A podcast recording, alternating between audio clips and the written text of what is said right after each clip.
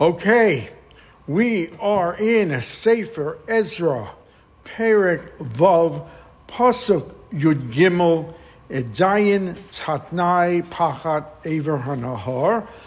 And we saw yesterday that King Daryavesh institutes a very uh, deep investigation as to where the original proclamation of Koresh was that gave permission for the Jews to go and build their temple, where it was. It's not in the archives in Persia where you would expect it to be.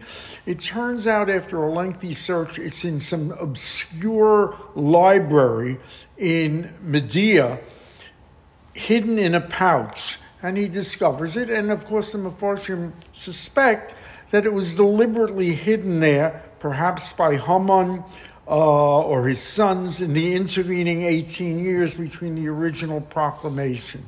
So now Daryavesh springs into action. He writes his own proclamation to uh, Tatnai, the satrap of Trans Euphrates, and his assistant Boznai, and everyone else, and it goes far beyond what Koresh even instituted, as we're going to see everything is to be given to Bnei Israel out of the treasury expenses and out of the taxes, down to the salt that they're to use for korbanos, the daily needs to give korbanos in the Beis Hamikdash. Um, moreover, no one is to interfere with the construction of that temple or with the Jews operating that temple. Anyone who does so does so on the forfeiture of his life, which again goes far beyond anything Koresh had said. So now he transmits that letter, the proclamation, and the text of Koresh's original order to Tatnai and to uh, Boznai, and we pick that up in Yud Gimel.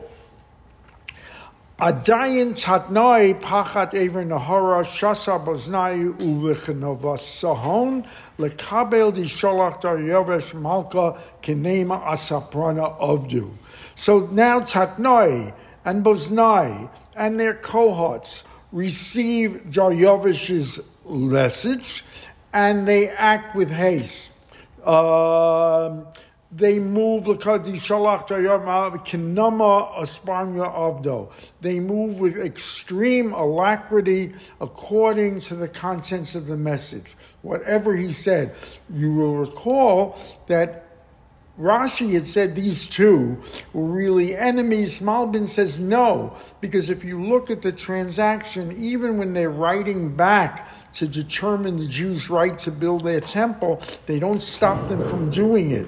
The investigation goes on, uh, but the construction goes on as well.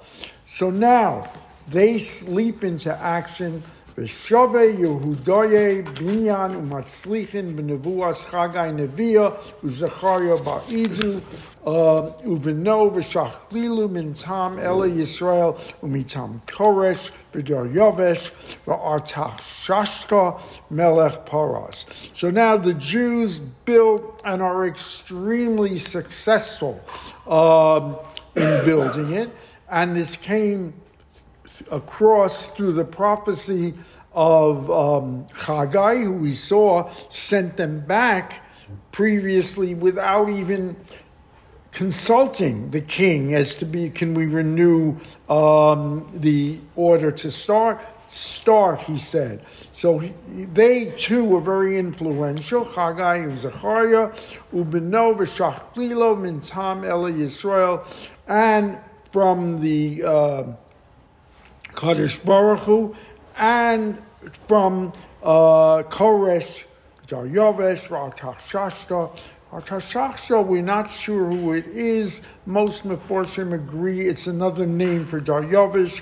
It was the generic name for the kings of Persia, and it just mentions him twice. Some say it may be another king called Ashashtoshto who went along with the uh, construction, uh, but in any event, they are three of them, and the Mepharshim notice that yes, the pasuk mentions the Kadosh Baruch Hu, but that these three acted as instruments of the Kadosh Baruch Hu. It could have not have been done without the Kadosh Baruch Hu.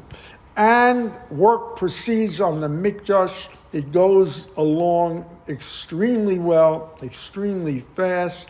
And so Pasuk Tes Vav, V'kesheyetzi Baisa Dona Ad Yom Shlosa L'Yerech.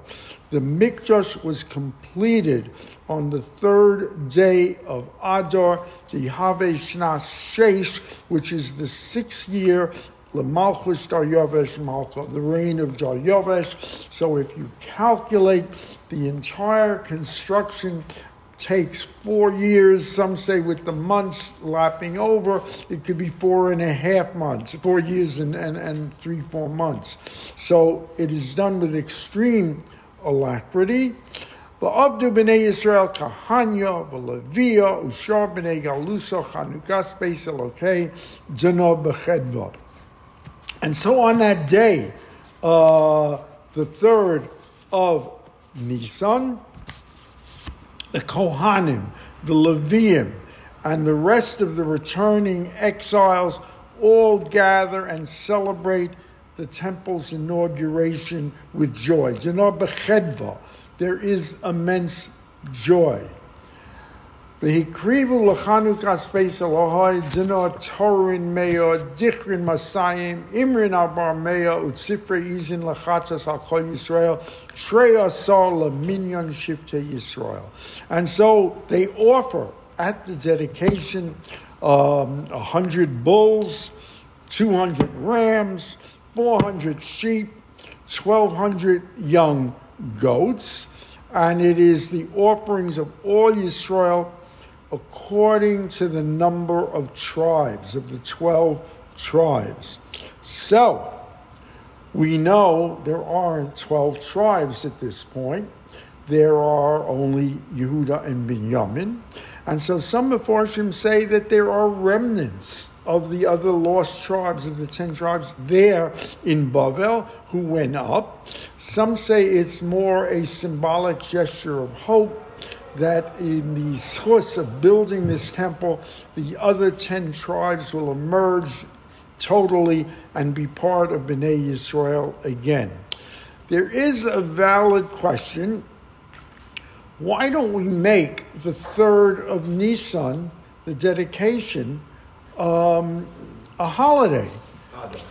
You are right.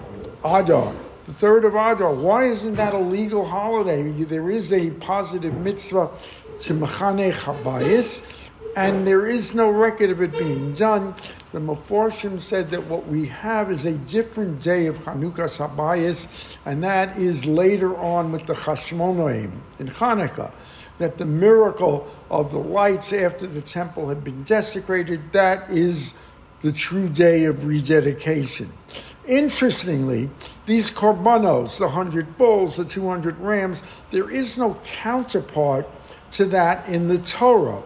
Um, this was done as a, a one shot time thing that they did on their own to celebrate, and that there really is no basis for that uh, in the Torah. And all of the tribes are represented in some small degree, take part. Now, They established the Kohanim in their groups and the b'machlakosim in their divisions. Um, to do the avoda as written in the Torah. So some observe that the description of the Kohanim in groups and the Leviim in the divisions mark a more demarcated structure for the Levium. The Levium have exact jobs. They know they're the Shomrei Hasharim, they guard the gates, they do the music, and you'll see they do other things. The Kohanim, we learned, only four families went back when there were 24 initially in Bayis Rishon. They're much more stretched out.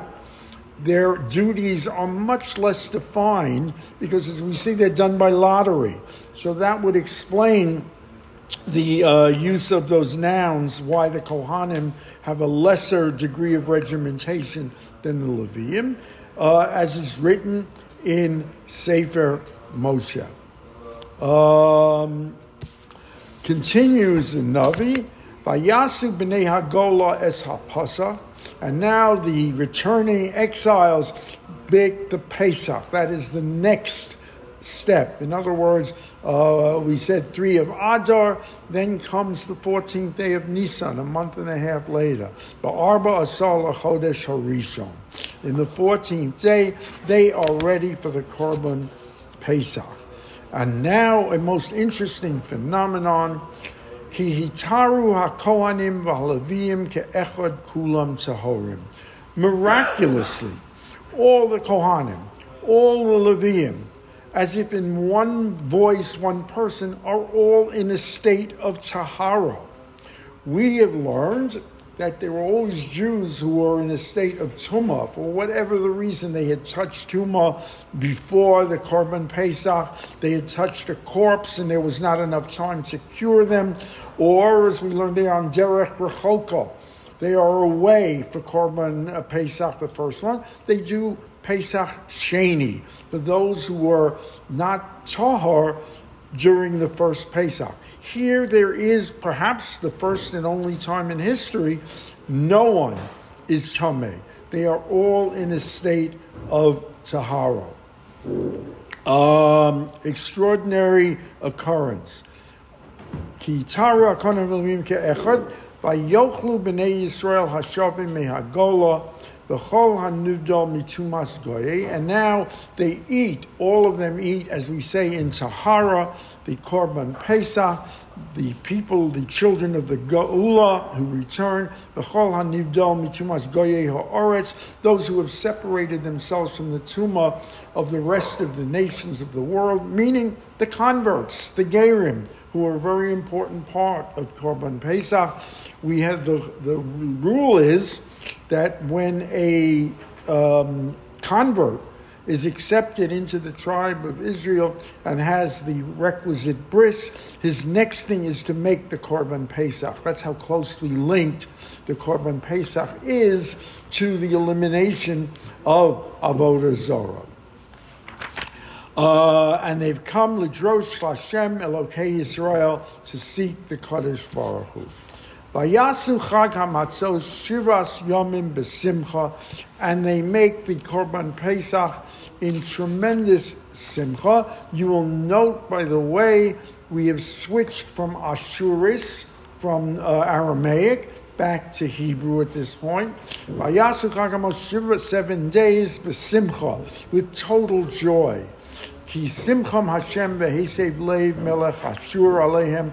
They are overjoyed and grateful to the king of Ashur who has made this possible. And so we have to stop here and say, Assyria, they are gone from the world stage for over a hundred years. Why are we mentioning the um, nation of Assyria? The answer being that, by the way, uh, it's often interchangeable in Navi, Ashur and Bavel.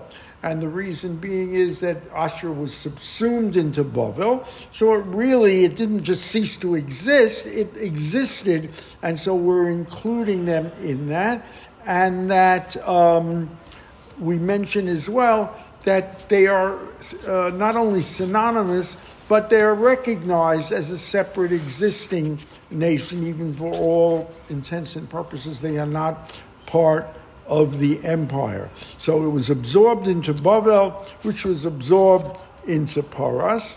And uh, as we said, those 10 tribes are part of the return, Israel. So we conclude with tremendous joy, tremendous anticipation, tremendous optimism. Now, one thing we may have observed by now, we've complete six prakim of Ezra, and we have not yet even met or heard from the protagonist of Sefer Ezra, that being Ezra himself, and in Yirtzeh Hashem, that will be rectified tomorrow morning, 8.45 a.m. You will not want to miss it. Be there, Ad.